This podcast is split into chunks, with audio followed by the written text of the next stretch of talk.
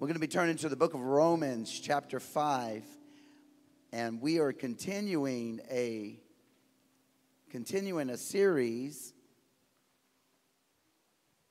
that we started a few weeks ago. Actually, in, we started at the very beginning of the year, and uh, we are uh, have gone through uh, repentance. Everybody say, "I must repent." I must repent. We went into baptism in the mighty name of the Lord and Savior Jesus Christ. And Jesus said, "He that believeth and is baptized, the same shall be saved." Everyone say, "I must be baptized." Must be baptized. Then we talked about receiving the gift of the Holy Ghost. The word of the Lord tells us without His Spirit we are none of His. Everyone say, "I must have His Spirit." Have His Spirit. Amen. And so last Sunday we started a journey uh, in the word of the Lord, uh, talking about uh, our God, His righteousness, uh, His holiness, His beauty, and what He does in our lives, how He changes us. How many of you know, since you've known the Lord, He changed you from what you were before you met Him? Has He not made a new creature out of you? The Bible says when we go down in the water in the name of Jesus Christ, the old man dies. We come up out of that water, resurrected, a new creature. Old things are passed away. Behold, all things become new. God has made us new. And He's brought us into a new kingdom, uh, a kingdom of righteousness. And uh, this world is not our home. I'm just a passing through. I don't know the other words, but it's a great song. Some, some, some on the blue. Yeah. Amen. We live in the world, but we are not of the world, right? The Lord said you're in the world, but you're not of the world. You're of a different kingdom. When we come to know Him, we, be, we become a part of a different kingdom. And so, how many of you ever visit a, a country? I know I got your hand. I'll read in just a second. I only got two verses. I'm trying to stretch your leg because you're going to be sitting a long time. Just kidding. So, you go to a country, you don't speak their language, right? You don't know their culture. You don't understand their ways, et cetera. And, and you go to speak. You speak different. You act different. You eat different. Your foods are different. And all of those, uh, all, all of, it's just, it's just different. It's what happens to us when we become a part of the kingdom of God. When everything about us changes, all of a sudden we don't speak the language of the world anymore. Our appetite changes. We don't have the appetite of the world anymore. Everything about us is different. And this is the reason why, you know, I go to a, a minister in a foreign country where I'm needing the language to be translated. For me, all I have to do is just start talking, and everybody around me knows I am not from that country. I am from... I am from the uh, United States of America, more than likely, especially with the Louisiana accent. And they just, uh, they know I am a foreigner amongst foreigners. And it's when you are truly redeemed and changed and transformed by the power of God and become a part of this kingdom, when you open up your mouth, everybody around you knows you're from a different kingdom. There's just something different about you. I want to talk to us today. Everybody say, knowing, knowing. And yielding. Yielding. Say, knowing, knowing. And yielding. He that knoweth to do good and doeth it not, to him it is. To him it is sin. So we don't need to just know, we need to do. James said, I don't want to be a hearer of the word only, but I want to be a... Romans chapter five, verse number twenty. Moreover, the law entered... that the offense might abound. Notice the words of Paul the Apostle to the church of Rome. The law exposed your sin. That's what he said. Thou shalt not kill. If you kill, you're exposed. Thou shalt not steal. Thou shalt not lie. Thou shalt not commit adultery. Thou shalt not, et cetera, et cetera. So the law exposed sin, so that the offense might abound. But where sin abounded, or where sin was exposed, grace did much more abound. There is no sin that grace will not cover, that grace will not forgive, that grace will not give you the strength to overcome. Can you say amen? Somebody say, thank God for grace. I can look at this motley crew and tell y'all all need grace. Amen. No one more than pastor. Verse two. That as sin hath reigned. Everybody say reign. I mean, you remember when sin reigned in your life. It controlled you. Only three hands went up. Man, I am, I am full of an angelic host and didn't even know it. How many of y'all remember when sin reigned in your life? It controlled you. Some of y'all won't raise your hand because it's still raining in your life. That as sin hath reigned unto what? Death. Even so might. Everybody say grace. Say grace. So that grace reign. Now watch how it reigns in your life. See, this is where the religious world loses it right here. They just think grace comes in and that's it. No. Grace reigns in your life through righteousness. Through righteousness. Unto eternal life. Sin unto death. But grace unto life by Jesus Christ our Lord. By the help of the Lord, we're going to minister knowing and yielding. Let's pray. Father, we thank you for your word. I ask that you touch my mind and my heart. Lord, let the words that come forth, let them be of you. Father, I pray that every mind in this building be anointed. Lord, you have called people to this building today because you have come to minister your word into their heart.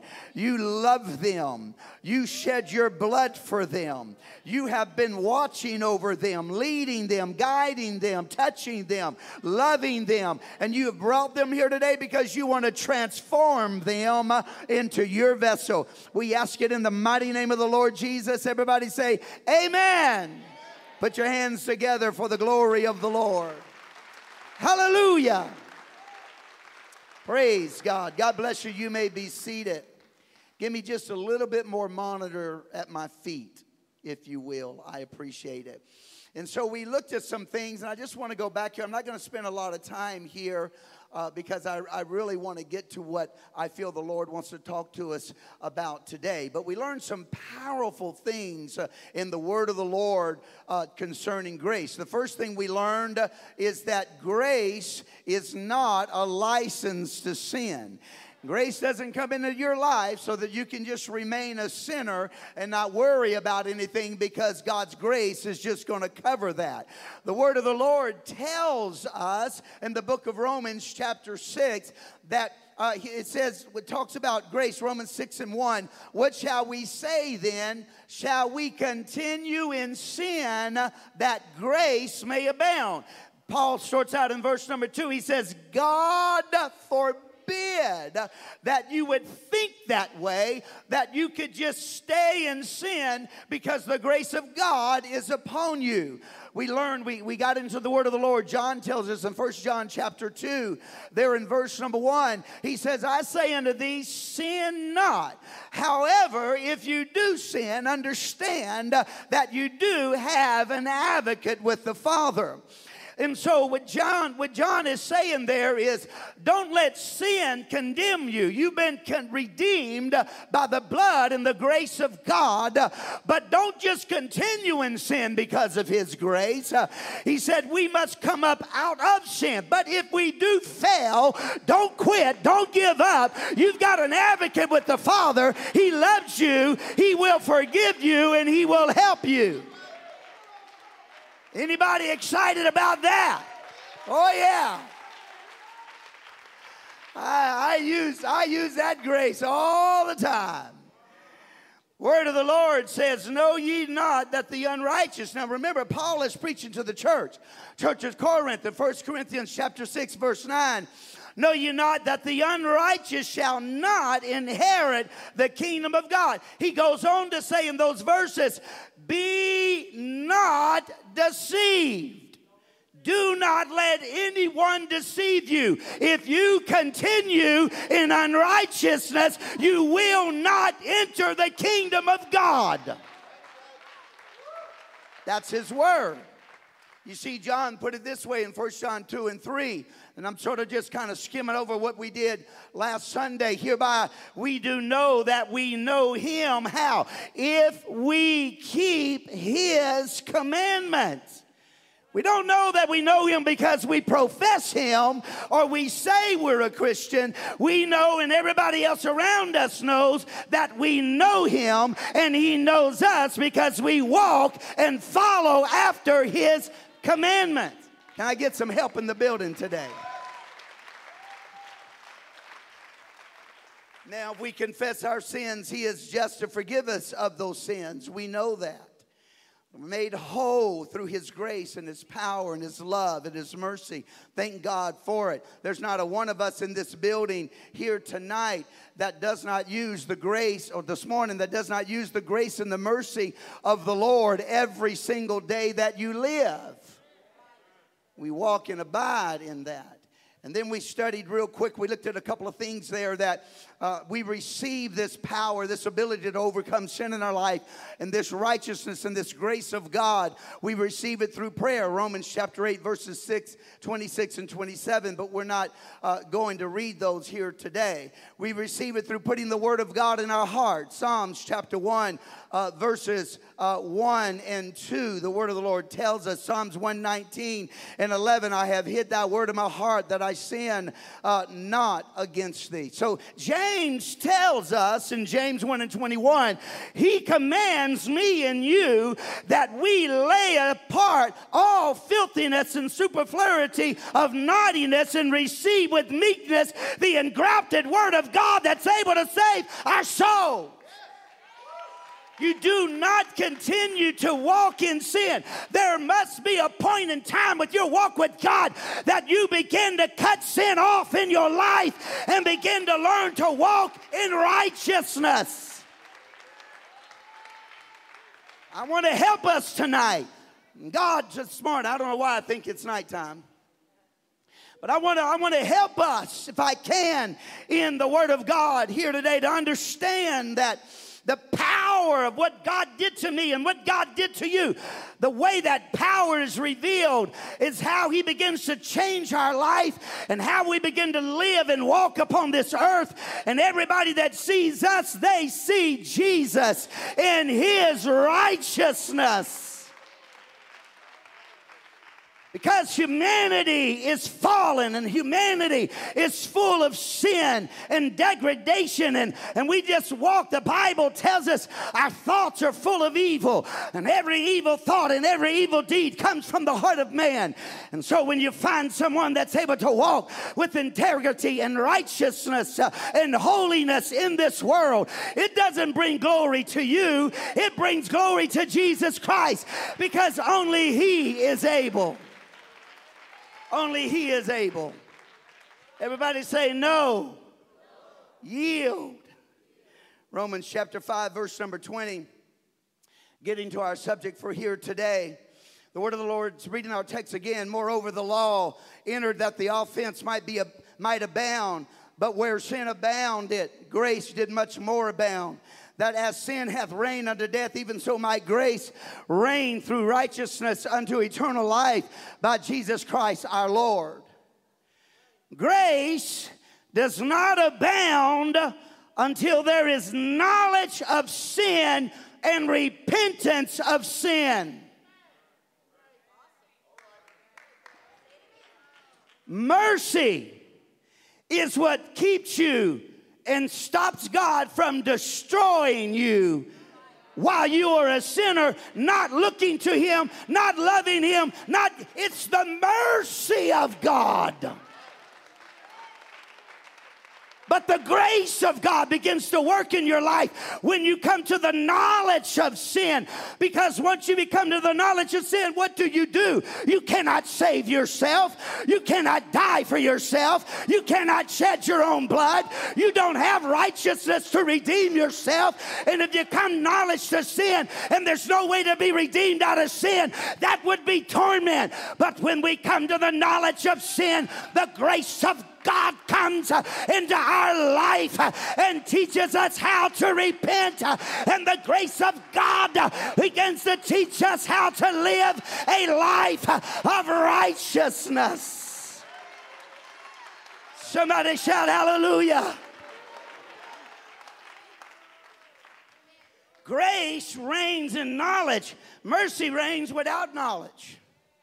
Mercy is God's space, if you please, is time allotted to you, even while you live in sin, to make your way to Him. The Bible tells us in Titus chapter two, verses eleven and twelve, that grace is our teacher. Now, the text today said to us that sin reigned unto death. James put it this way, one and fifteen. Then when lust conceived, it bringeth forth sin. And sin, when it is finished, bringeth forth death. Paul tells the church of Corinth, know ye not that the unrighteous shall not inherit the kingdom of God? Be not deceived. Sin reigns in our mortal body unto death, but grace reigns through righteousness to eternal life. Grace teaches us, and it reigns in our life. Do we know what righteousness is? It's right doing. Now, the only way you can have pure righteousness is for it to be righteousness from Christ. Because right doing on your own is self-righteousness. And self-righteousness is as filthy rags in the sight of God. So don't misunderstand, Pastor. I'm not talking about just living a good life. That could be self-righteousness. I'm talking about living a good life in Christ, that His righteousness comes into our life and cleanses us. Righteousness is the act of doing right. Grace reigns in our life when we respond to the teaching of grace and do right. Now that's the Word of God. Grace reigns through righteousness unto eternal life. Grace becomes king. That's what that means. It reigns. It has control. It has omnipotence over me. It, it rules me. It becomes the crown upon my head. It is the king of my life. Grace becomes the king of my life when I begin to recognize its teachings and I begin to do right as it teaches me according to the Word of God through the grace of Jesus Christ. All right, stay with me. First John chapter two and verse number five. But whosoever keepeth his word, in him verily is the love of God perfected. Hereby know we that we are in him. He that saith he abideth in him, ought himself also to walk even as he walked. Now that's some... That's a tall order. If you say you love Him and you're in Him and you abide in Him and He abides in you, then you ought to walk like He walks. Another place, James put it this way, or John put it this way, that if you say you're of Christ, but yet you don't live like Him, you are a liar. You can't get it much stronger than that. And we live in a world of people who profess Christ but live like the devil. It's not just professing him. Anybody can say anything with their lips. When you profess him with your heart, it's going to change your life. All right, stay with me. I'm trying to warm up here. Romans chapter six, verse number nine. Knowing, everybody say knowing. Knowing that Christ, being raised from the dead, dieth no more. Death hath no more dominion over him, for in that he died, he died under, under sin once. But in that he liveth, he liveth unto God. Likewise, reckon ye also yourselves to be dead indeed unto sin, but alive unto God through Jesus Christ our Lord. Let not, everybody say, let not. Let not. Come on, I want to hear it. Let it come from your innermost being. Let not. Let not. Let not sin, therefore, reign in your mortal body. Paul is preaching to Christians.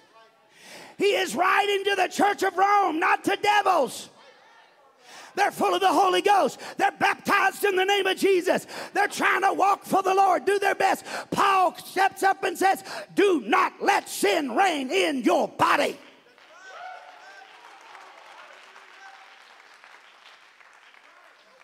He goes on to say, because if you let sin reign in your mortal body, that ye should obey it in the lust thereof. Now listen to Paul. Neither yield your members as instruments of unrighteousness unto sin. I don't have time to break all of that down, but but yield. Here we go. Then he changes it. Wait a minute. Paul, if I'm reading the word right, and I'm pretty sure I am, what you're saying is I have a choice. I can yield my members to sin and it will reign in my body and lead to death, or I can make a choice to yield my members to God and let righteousness reign in my body. I'm sorry, Christian world. It does matter how you live.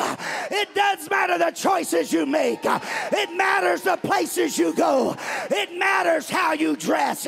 It matters if you get drunk. It matters if you smoke dope. It matters if you live in fornication. It matters if you lie, steal, and murder. Yes, it does. It matters. We are not to yield our members to those things, but we are to yield them unto God. Come on, let's send up praise. Let's send up praise.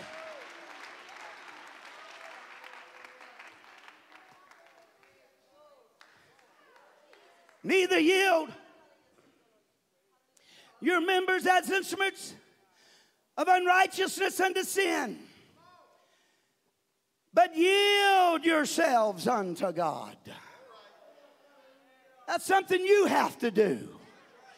Grace comes to you, and I'll show you scripturally in a moment. Grace teaches you what righteousness is, but grace does not make you live righteous. It will give you the power to overcome sin if you choose. Yield yourselves unto God as those that are alive from the dead, and your members as instruments of righteousness unto God. Paul said in these verses, know that Christ has already died for your sin. Paul said, understand that. He shed his blood for your sin, but he did not shed his blood for your sin for you to remain in your sin. In verse nineteen, he said, I speak after the manner of men because of the infirmity of your flesh. Paul understood the difficulty that resides in our flesh. We fight it another day. There's another place where Paul talks about, he says, I will to do good and evil is with me. He says, I battle this battle in my flesh. Who's going to help me? In the very next verse, he says, but thank be to God for Jesus Christ. I speak after the manner of men because of the infirmity of your flesh. For as ye have yielded your members the servants of uncleanness and do iniquity and undo iniquity, even so now yield your members servants to righteousness unto holiness. For without holiness no man shall see God. How do I get holiness into my life? By yielding to the grace of God that comes to me and teaches me how to live godly and soberly and righteously in an ungodly world. And as I yield my members unto righteousness and the glory of God, he says it becomes holiness. It's a process of decisions. Do you understand that? It is a process of decisions. As we walk this path, as we go down this journey with him, we are confronted every day of right and wrong. Me and Sugar don't get along. Sugar is not the nickname of my wife. Me and Sugar don't get along.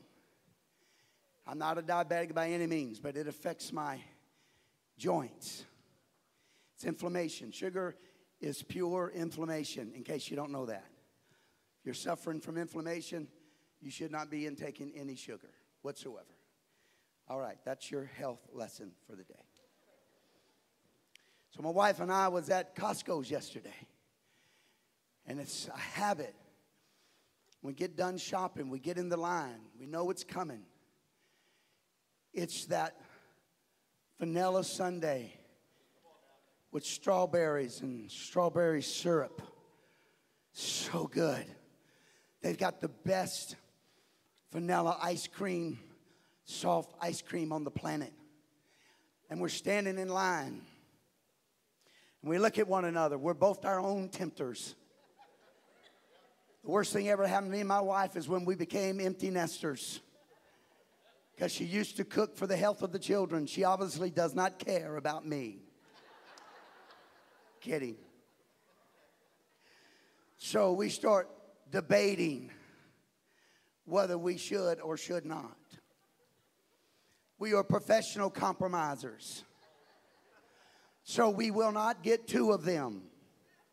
We will just get one. And we will share it. So we felt good about ourselves. But when I woke up this morning, my joints didn't care how much we compromised. The only thing it knew is I allowed sugar to come into this body. And affect mostly just my fingers. I'm good right now. It just lasts for a little while. But, and affect my fingers. Compromise. Righteousness is a daily walk with God. You've got to make the right decision. That is righteousness. Making the right decision. You got to make that decision every day of your life. And if you fail, there's an advocate of the Father who will intercede for you. But not to let you stay in your sin, but to pick you back up and say, okay, let's do this again.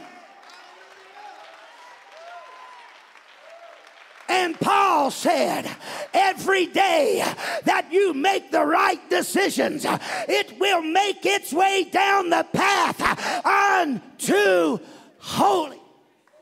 Because the only way to be in right standing with God is to live in holiness.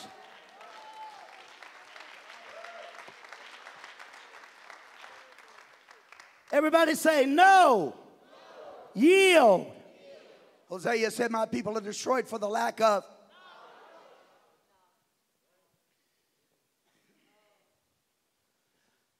This is why the objective of grace is to teach. The religious world has grace completely wrong. They pulled grace out of the Bible and they've transformed it into something to make Christians feel good.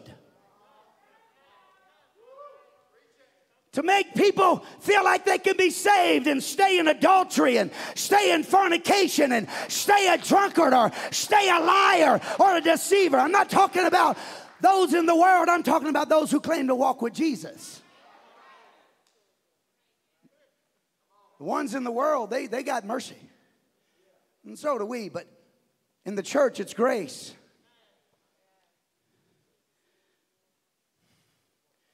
Grace was never intended by God to justify you to remain in sin. Titus tells us in chapter two, verse eleven, this is the biblical definition of grace. For the grace of God that bringeth salvation. Why? Because you cannot be saved without grace. We are saved by grace, not of works, lest any man boast. There's nothing you can do to save you. Your blood's not righteous enough. You can never acquire salvation. Calvary bought salvation for us, gave us the right to walk through the door and receive God and the plan of salvation into our life. Even though Calvary was for the world, the world will not be saved. For God so loved the world that he gave his only begotten Son, that whosoever should not perish but have everlasting life. He died for the entire world, but it's only the ones that believe and walk through the door will receive the grace and power of God.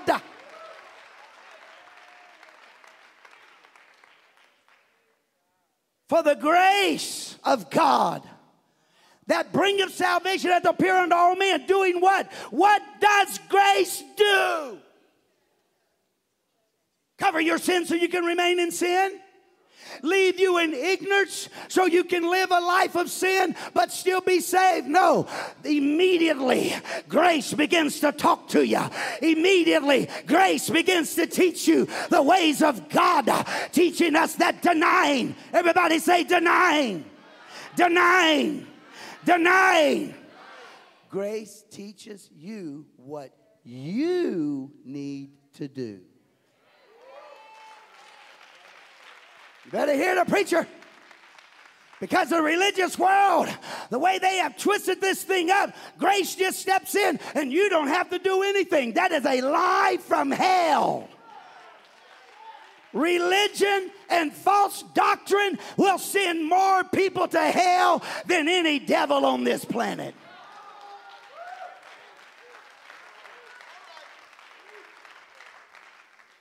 Grace teaches us that denying ungodliness, I must make up my mind, I will not live ungodly.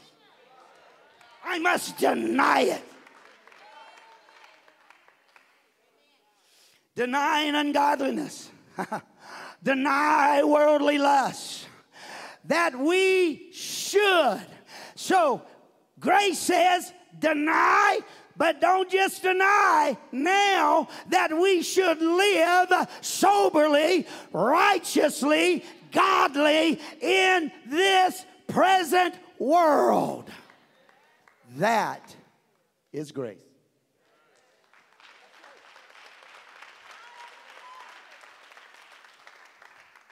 Grace teaches us, gives us knowledge so that we can yield our members to righteousness unto holiness. Titus said it this way: we should live soberly, righteously, godly in this present world. Paul put it this way: yield your members unto righteousness, unto holiness. Notice the pattern. Grace brings knowledge by teaching. Teaching. Obedience to knowledge brings righteousness, or doing right. And righteousness leads to holiness.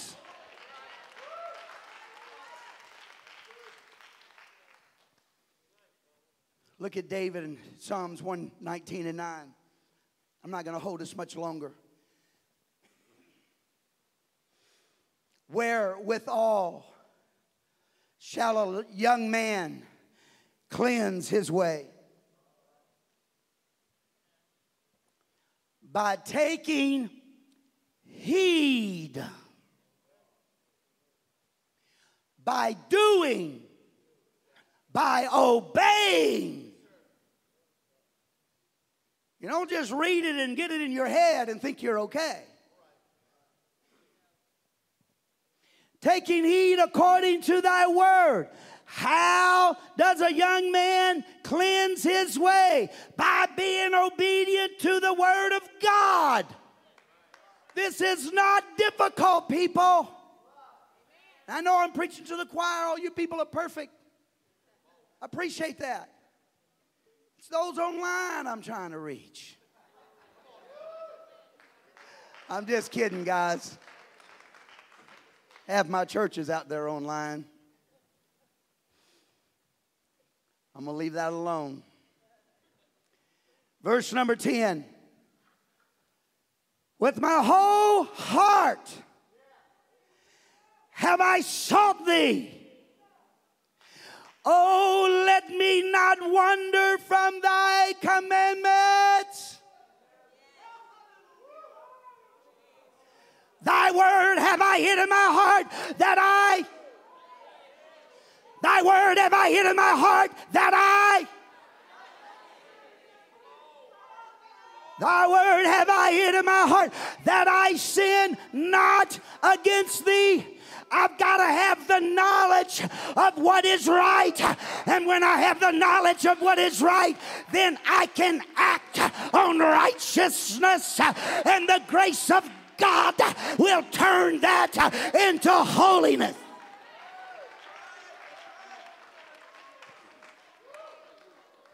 None of us are holy within ourselves. When our actions are through Christ and obedience to the word of God, he takes that righteousness, right doing, and it is God that brings that unto holiness. Blessed art thou, O Lord, teach me thy statutes. With my lips have I declared all the judgments of, of my mouth, of thy mouth. I have rejoiced in the way of thy testimonies as much as in all riches. I will meditate in thy precepts and have respect unto thy ways. I will delight myself in thy statutes. I will not forget thy word. Knowledge, yielding. You know, I don't remember as a sinner the devil probing me every day to go do wrong. Come on, come on, come on. You can lie today. You can lie. Tell her, come on, come on. Tell a lie. No, it was just in me. It's just part of my nature to lie and steal and hate. Part of our nature. But Paul said, even as your nature, you made choices. He said, you yielded your members to unrighteousness. You didn't have to do it. You made a decision and purposely yielded your members to unrighteousness. And so now Paul the apostle saying, as you yielded your members to unrighteousness, make a decision today and yield your members to righteousness. Begin to do those things that are right in the sight of God. Study His Word. Learn what He expects of you. And begin to respond to the Word of God through the power of the Holy Ghost. The grace that comes upon you. As He, you get in that Word, and the grace of God begins to teach you. You know what I love about that? It's because two people on two totally different levels can read the same script, scripture, and grace will deal with them completely different. The one just coming in, just getting in church, grace is going to uh, uh, deal with them on a level in which they can handle and receive uh, and, and, and, and be able to do it, yield themselves to it, and be able to do it and, and walk away feeling like they've accomplished something in God. But someone that's been in the church for years, uh, God is going to deal with a much deeper level on you. Uh, he's going to get into your heart. He's going to begin to deal with your spirit. He's going to deal with your mind, and He's going to touch you. He's going to say, that person that did you wrong, the one that just got in, that person that did you wrong, I want you to go do something nice for them. But to you, Mister Saint, Missus Saint, that's lived for God for years, God's going to say, I want you to search your heart. I want you to dig deep into your spirit. I want you to get a bucket of water and a rag. And I want you to go to that person. And I want you to get on your knees, and I want you to wash their feet. And I want you to ask them to forgive you.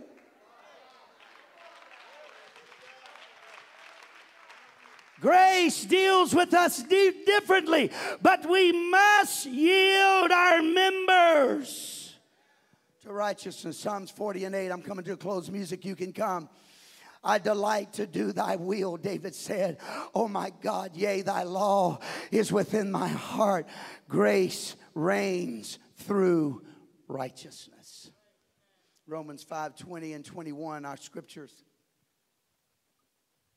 Verse number twenty-one, that sin hath reigned unto death, even so might grace reign through righteousness unto eternal life by Jesus Christ.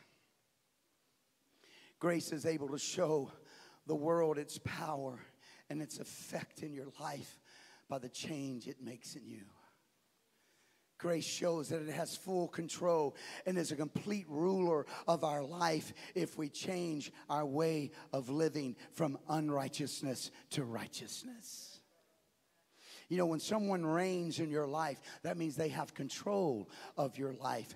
And here you are saying, Lord, grace reigns in my life. Grace reigns in my life. Grace then is teaching you what is right and expects you to obey that. But if you're professing with your mouth that God has reign in your life, He has rule in your life, but you continue to live a life of sin, you are deceiving yourself, the Bible says. Do not feed the flesh or even present opportunities to sin. Let me tell you something. When you enter willfully into the arena of temptation, you have already lost the battle.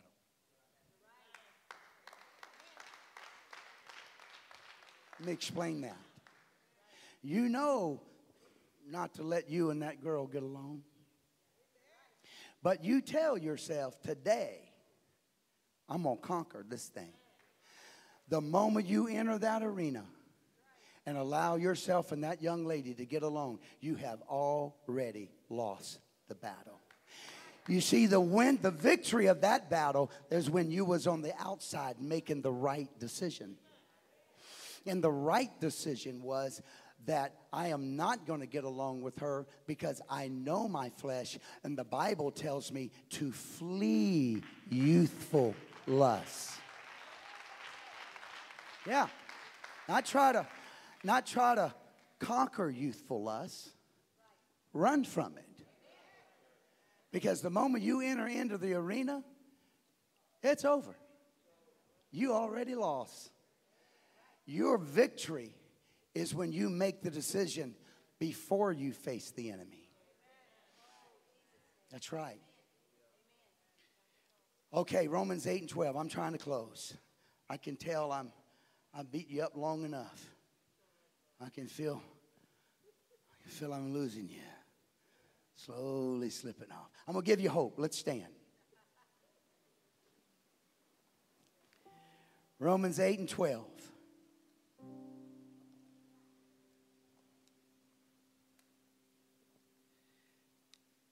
Therefore, brethren, we are debtors, not to the flesh,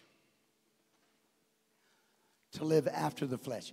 You owe nothing to your flesh.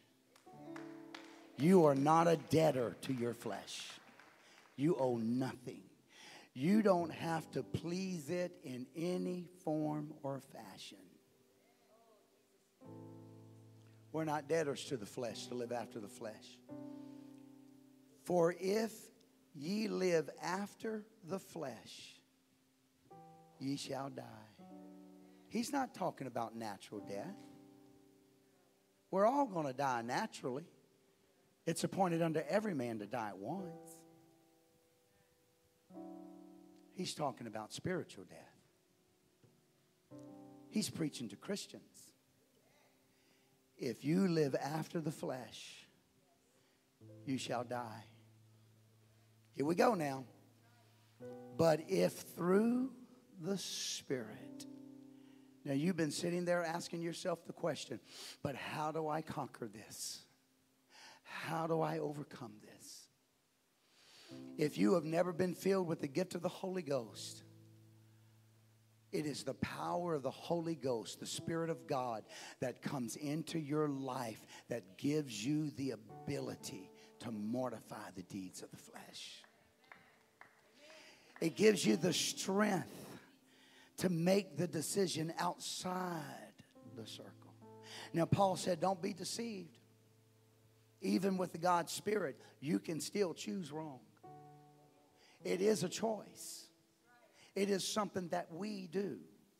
It is a choice that we make. You know, people always scream, well, you can't be saved by works. That's exactly right. But there's a difference between works and obedience.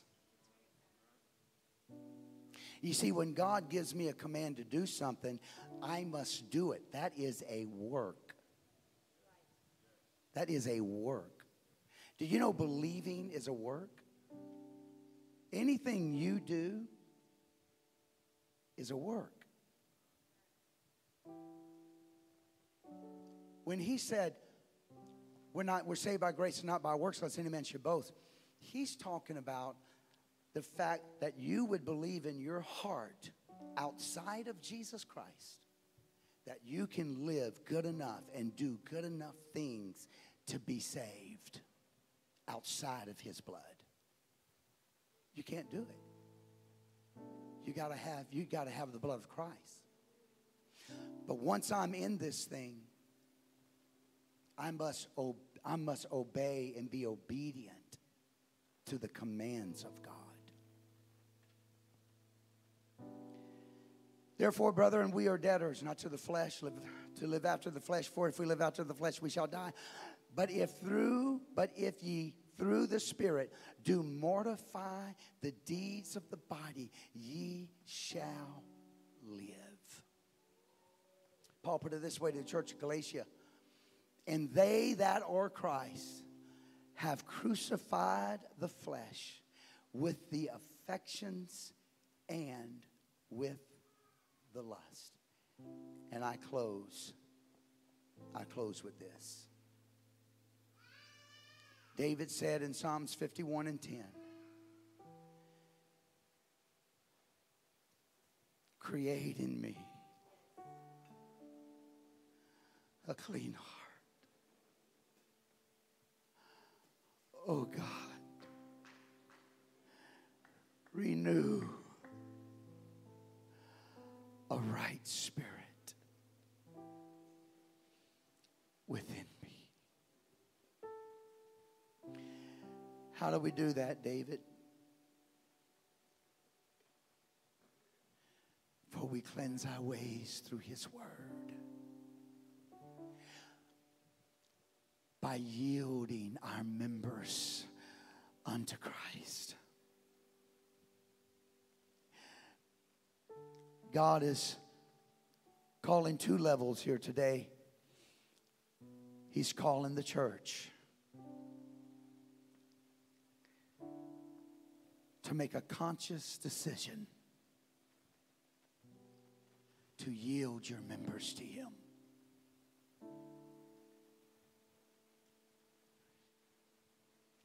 To get in His Word and learn about Him. And begin to make right decisions. Begin to live righteousness through His Word. And the path of righteousness or the path of right living in Christ leads to holiness. And God is holy. And the Lord said, "Be ye holy." That's a command. Be ye holy, for I am holy. Live in such a way that it brings glory to the name of Jesus Christ. Children, obey your parents in all things. Young people, especially if you're a young man or a young lady and you've, you've come into the church and your parents are not in the church, they are to see how you live. They are to see a notable change in you and how you honor them and respect them. And they don't have to punish you to take out the trash. They get up in the morning and the trash is out and the new fresh bag in the can. And eggs are on the stove and toast is in the... Just kidding. You know what I'm saying. Obey your parents. Let them see Christ in you. You want your parents to come into the church? Then you must begin to live according to the Word of God towards your parents. Husbands, love your wives as Christ loved the church and gave His life for it. Wives, honor, respect, and obey your husbands. It's the Word of God. Not unto disobedience to Christ. God would never expect any woman to sin for the sake of her husband. That's why the word of the Lord says, "You think I have come to bring unity? I've come to bring division.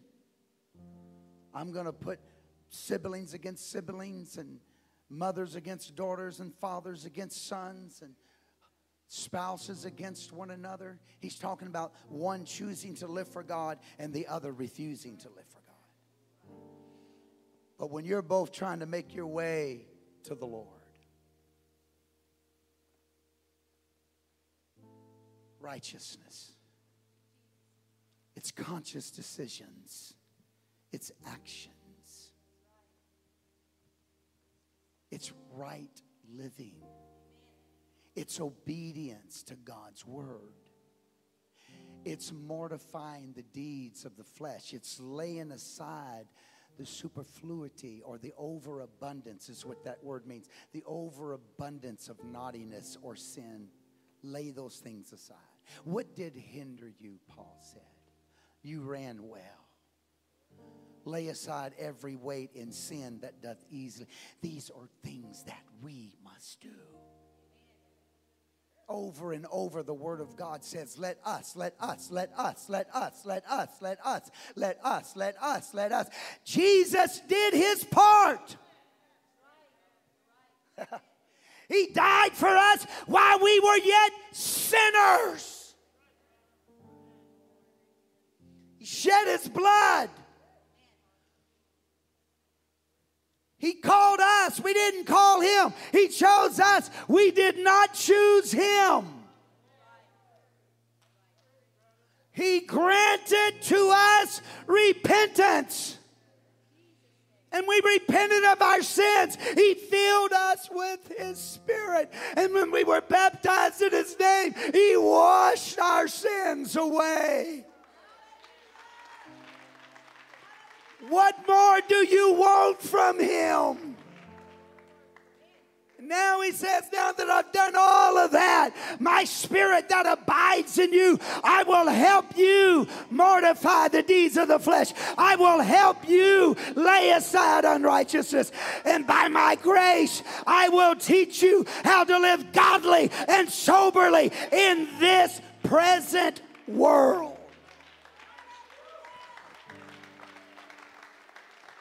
And it's when the church makes up its mind.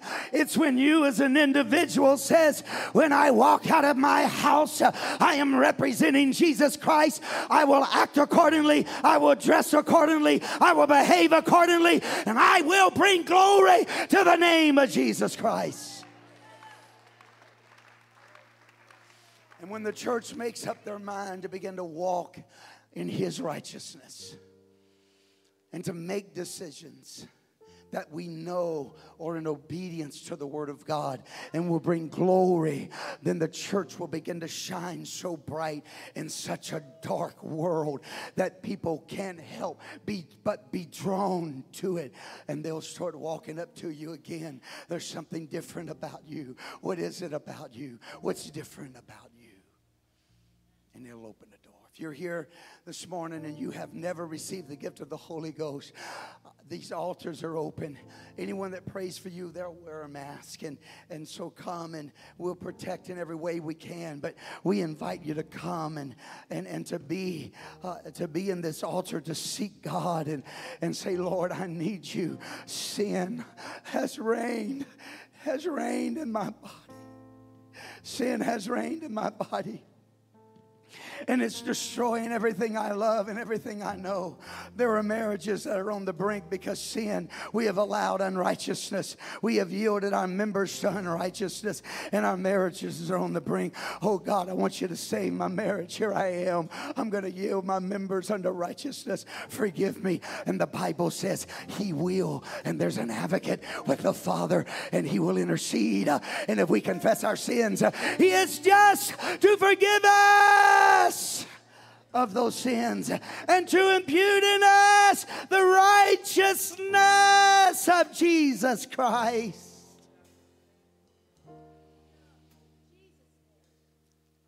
But we must repent. We must confess. Don't tell me there's nothing you have to do. I must call on His name. I must love Him with all my heart. I must confess my sins before Him. I must ask Him to forgive me. Let's do that together as a church right now. Every eye closed, every mind on the Lord. Father, we come before you today, and we ask you, God, to forgive us of our sins. For they are many. Your word says that you are just. Oh, God, if we will confess our sins, you are just to forgive them. God, I'm asking you to have mercy upon this church. Have mercy upon us, oh, God, as your children. Be merciful. Let your grace reign in our life that we might mortify the deeds of the flesh. Teach us thy righteousness that we might be able to walk in them, that we might make right decisions and walk down the path of righteousness unto holiness, that we might have fellowship with you and abide with you. It is our hope and our hunger today, oh God. We want to know you. I want to walk with you. I want to abide with you. Is there somebody here today you would like to come and tell the Lord, God, I want to abide with you. I want to know you. I want to walk with you. I want to walk in righteousness. I want to walk, oh God, in the purity of your law and your word. I want to walk in your grace and your mercy. I want to walk that path with you, oh Lord. Oh, Father, I come to you now. I yield myself to you. Come on. You know you're here. You know you're in this place. God, no longer am I going to yield my members unto unrighteousness. I want to yield them unto righteousness. Sir, ma'am, the only way you can do that is through the power of the Holy Ghost. You got to come and say, God, give me your spirit. Fill me with your spirit. I repent of my sins. Fill me with your spirit. I want to have that power. I want to have that ability to overcome sin in my life. I do not want to die that spiritual death. Oh God, I want to live unto eternal life. If I yield my members to unrighteousness, they will lead to death. But if I yield them to righteousness, they will lead to eternal life. Won't you come and tell him that? Won't you come and tell him that? God, I want to yield my members to you. I want to yield my mind. I want to yield my heart. I want to yield my hands. I want to yield my feet. I want to yield my mouth, my eyes, my ears. I want to give my body to you, God. Here I am, Lord. Oh, God, I yield myself to you. I want my members to be used under righteousness to bring glory to the King of Kings and the Lord of Lords.